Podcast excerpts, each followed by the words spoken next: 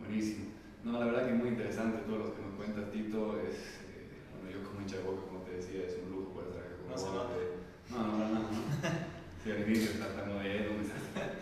Pero estamos acá muy emocionados por eso y no, como te decía antes, muchísimas gracias por estar porque es un lujo, como dice Ale.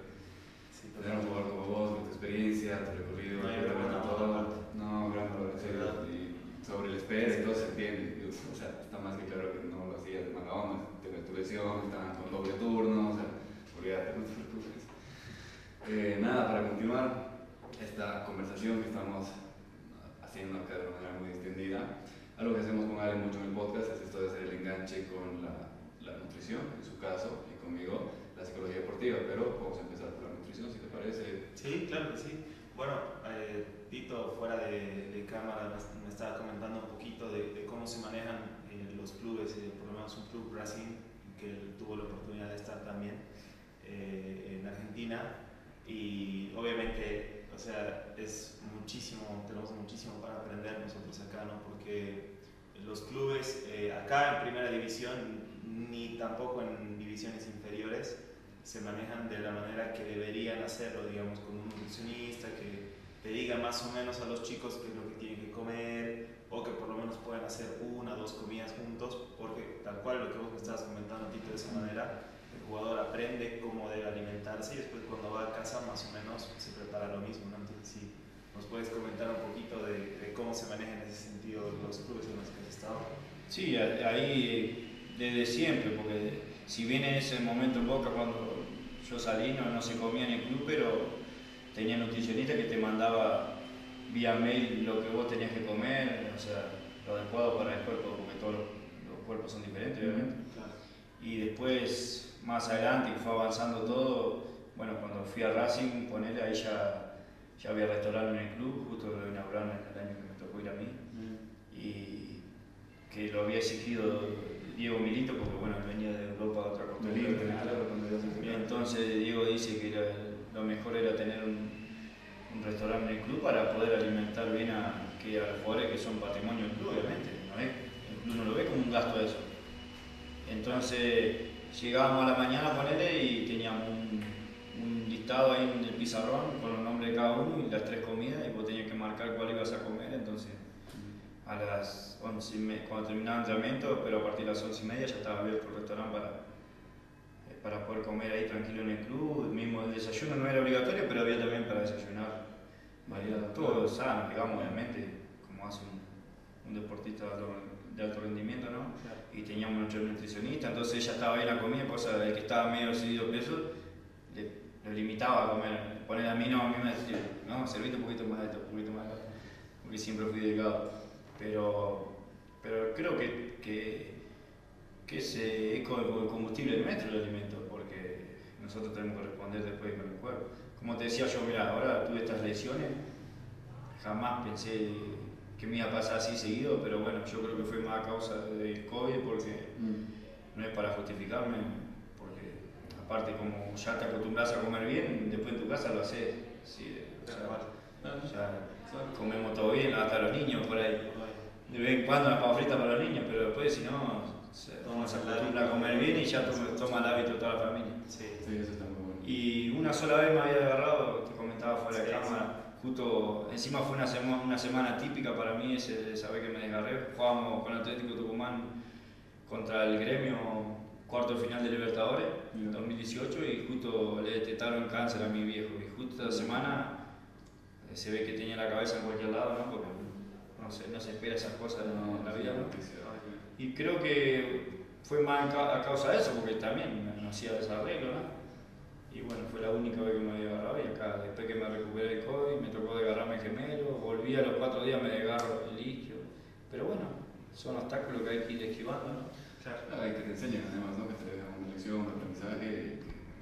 Pero el alimento es muy importante porque el alimento es, eh, es como te dije recién, el combustible de uno. Es como que el auto le ponga el peor combustible te va a funcionar mal. ¿no? Tal cual. Creo que, Totalmente. creo que viene por ahí. Sí, no, fundamental, fundamental. Lo, lo- lo que hemos ido hablando a lo largo de todos los episodios Sí. que hemos hecho, ¿no? Todos coinciden con que eh, hoy en día, más todavía, eh, es, es demasiado importante poder eh, tener un equipo multidisciplinario en distintos clubes o los deportistas que son individuales igual, ¿no? donde pueden trabajar psicología deportiva, pueden trabajar la mente, se puede trabajar con un nutricionista, eh, demás, porque obviamente en, el deporte de alto rendimiento es ahí donde se marca la diferencia, ¿no? son, son pequeñas cositas las que marcan al final, eh, como digo, la diferencia. Entonces, eh, sí, hemos coincidido en eso. Tal cual. Y se ve todo, todo eso que dice sale, porque sea la nutrición, sea la psicología deportiva, sea la parte técnica, y además tiene que ser algo específico para el jugador, porque como cada uno es único, a uno tiene que comer tal cantidad de carbohidratos, de proteína, etcétera, con la psicología de deporte igual. O sea, uno tiene que trabajar su motivación, otro su confianza, otro su concentración, manejo de estrés, o sea, es tan amplio que tiene que ser hecho para su medida como si se mandara a hacer un par de botines, el short, no sé, las calzas, medias, lo que sea. Tiene que ser algo puntual y mejor si hay un equipo detrás de todo eso, ¿no es cierto? Sí, sí. Allá también, perdona que te corto, psicólogo también tuve casi todos los clubes también, siempre, sí, siempre, porque más los clubes grandes que son, ponele ahora perdió Boca el clásico y es un golpe anímico fuerte, o sea que, que seguramente muchos chicos que, que se levantan rápidamente porque tienen la cabeza más fuerte que otros y otros que necesitan ir al psicólogo, que necesitan descargar con alguien y bueno, y entonces esos clubes todos tienen Hoy también se usa psicólogo y algunos usan coaching, viste que es algo claro. medio parecido. Sí, se parecen un poco, sí, sí, poco, pero buenísimo. sí, yo creo que, que, va todo de la mano, ¿no? que es como todo un gran equipo para poder lograr los resultados. Exactamente. Y ahora que estamos sobre eso y que lo trabajaste, bueno, experiencia tanto en Racing, en Boca, como nos comentas, ¿cuál fue tu experiencia, digamos, cuáles son las cosas con las que más te quedaste de trabajar la parte mental y emocional en, en el club? No, a mí, me, me, a mí yo como ustedes vieron, me, soy de hablar, me gusta hablar y, y también me gusta hablar de mis problemas, o sea que con los psicólogos que he tenido en los clubes lo he aprovechado yo, porque en Chile mismo también teníamos psicólogos cuando estuve en la Católica y me encantaba, me encantaba hablar también. A veces hasta yo terminaba siendo psicólogo, psicólogo. De toda la experiencia. Porque capaz que ellos también necesitan. Más vale que necesitamos. Y entonces por ahí me, me, veía a mí que yo era un pibe que podía hablar libremente conmigo, entonces no, bien, la verdad que a mí personalmente me, me gustó. Buenísimo. Hoy por hoy sigues con alguno en el club, tal vez tienen. O hoy me hablo con el de Racing, con el psicólogo de Racing, no hablamos, bien. hacemos llamadas de vez cuando. Bien. Sí. Para que haga tu seguimiento. Sí, aparte, tengo eso de que por ahí se encariñan conmigo y yo también. A mí me, me gusta hacer amistad, soy de, creo yo que soy de, llevarme bien con la gente.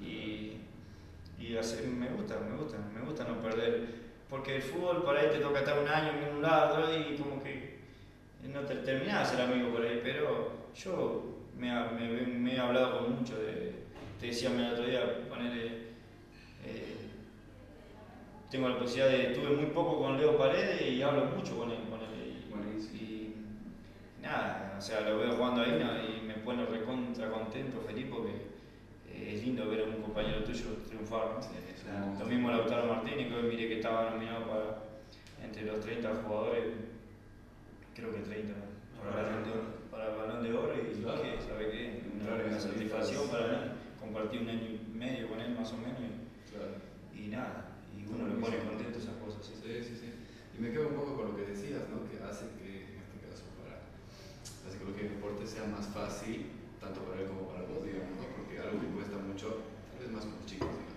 porque con los chicos de 16 para arriba es mucho más sencillo que seas más abierto. No tanto transparente, pero que sí compartan, pues que no tengas miedo a hablar, porque tantas veces en una sesión con un chico menor, etcétera, tienes que saber cómo llegar, pero te llega a veces va, te cuenta y después información que te sirve un montón y dices, ok, vamos a agarrar tal cosa, vamos a trabajar tal otra y muestra esa predisposición, digamos que estás abierto para compartir y decir, ok, ¿qué tienes para ofrecerme vos que sabes trabajar mucho, es muy bueno eso que se pueda, que se potencie de esa forma, o sea, que pongas de tu parte. No, sí, a mí, a mí me, ha, ayudado, a mí me ha ayudado. Hay otros que, que, no le hacía falta, porque ya eran de cabeza fuerte y bueno, también. Claro, algunos bienvenidos seguramente no lo solicitan, ¿no? Y no, sí, no, porque esa no es obligación igual. No es obligación, claro. Por último, hay jugadores que no, no creen o no están en esa onda, digamos, rutina, ¿no? Si se la bancan ellos solo pero sí, es, es, un plus muy interesante, la verdad. Y en este tipo de clubes, eh, Tito, hay, digamos, como bien dices, ahí hay un psicólogo que trabaja o un coach, digamos, eh, hacen, digamos, como charlas donde, digamos, tipo motivación o algo así, ¿no? No, a mí con el psicólogo de Racing me pasó que él hacía, ponerle, íbamos en un grupito que íbamos a tomar café, después de- en los hoteles, ¿no? Cuando estábamos concentrados, porque él concentraba con nosotros. Claro. Y entonces ahí al que iba preguntando a él si querían hablar individual y el que quería, no, hagamos algo todos juntos y sacaba algún tema y íbamos todos opinando, también así como el dibujo, todas cosas así. Claro, Y también se-. Se hacía linda charla también. ¿Cómo Sí. El de Racing puede ser que lo conozca cuando fui, o sea, cuando fui a la especialidad. Puede ser que Gustavo se llama, el apellido no me acuerdo, es un desastre. ¿no? Se llama Gustavo. Lo vi alguna vez porque el tiempo que Ahora estaba en gimnasia, cuando fue Maradona para gimnasia lo llevaron. Así que estaba, me mandaba fotos cada rato. Porque entiendo. Sí. Qué grande. Sí, no, eso, en ese sentido, bueno, en Argentina como muchas cosas, digamos, están muy avanzados. Yo cuando fui a hacer allá la especialidad, la asociación que es APTA, está hace casi 29 años o 30, creo que ya cumplió este año, entonces es de las más activas en Sudamérica. La Uruguay está hace más tiempo, creo que 35, pero va a congresos mundiales, participa, hace investigaciones y tiene un montón de delegados. El líder, que te comenté que era docente. Sí. Pablo Negro, crack, tipazo, todo, parte del equipo que no sé, tiene cuatro o cinco. Está Rossi también, que es neurociencias. Pero están mucho más avanzados, están en otro lado, Ah, porque sí. también Argentina, como sí, yo creo que tienen una cultura muy abierta con ir a la psicología, ir a hacer terapia, a descargarse y todo. Es No, ya raro se que usa. encuentres a alguien que no vaya al psicólogo. Sí. No, ya se usa mucho Sí, sí, es mucho más Porque también eh, vivir en Buenos Aires vivís a mil también, entonces Sí. Es necesario. es necesario no solo por, por tu trabajo, sino por, por la vida de cotidiana, porque Sí, salud mental sí, sí. children.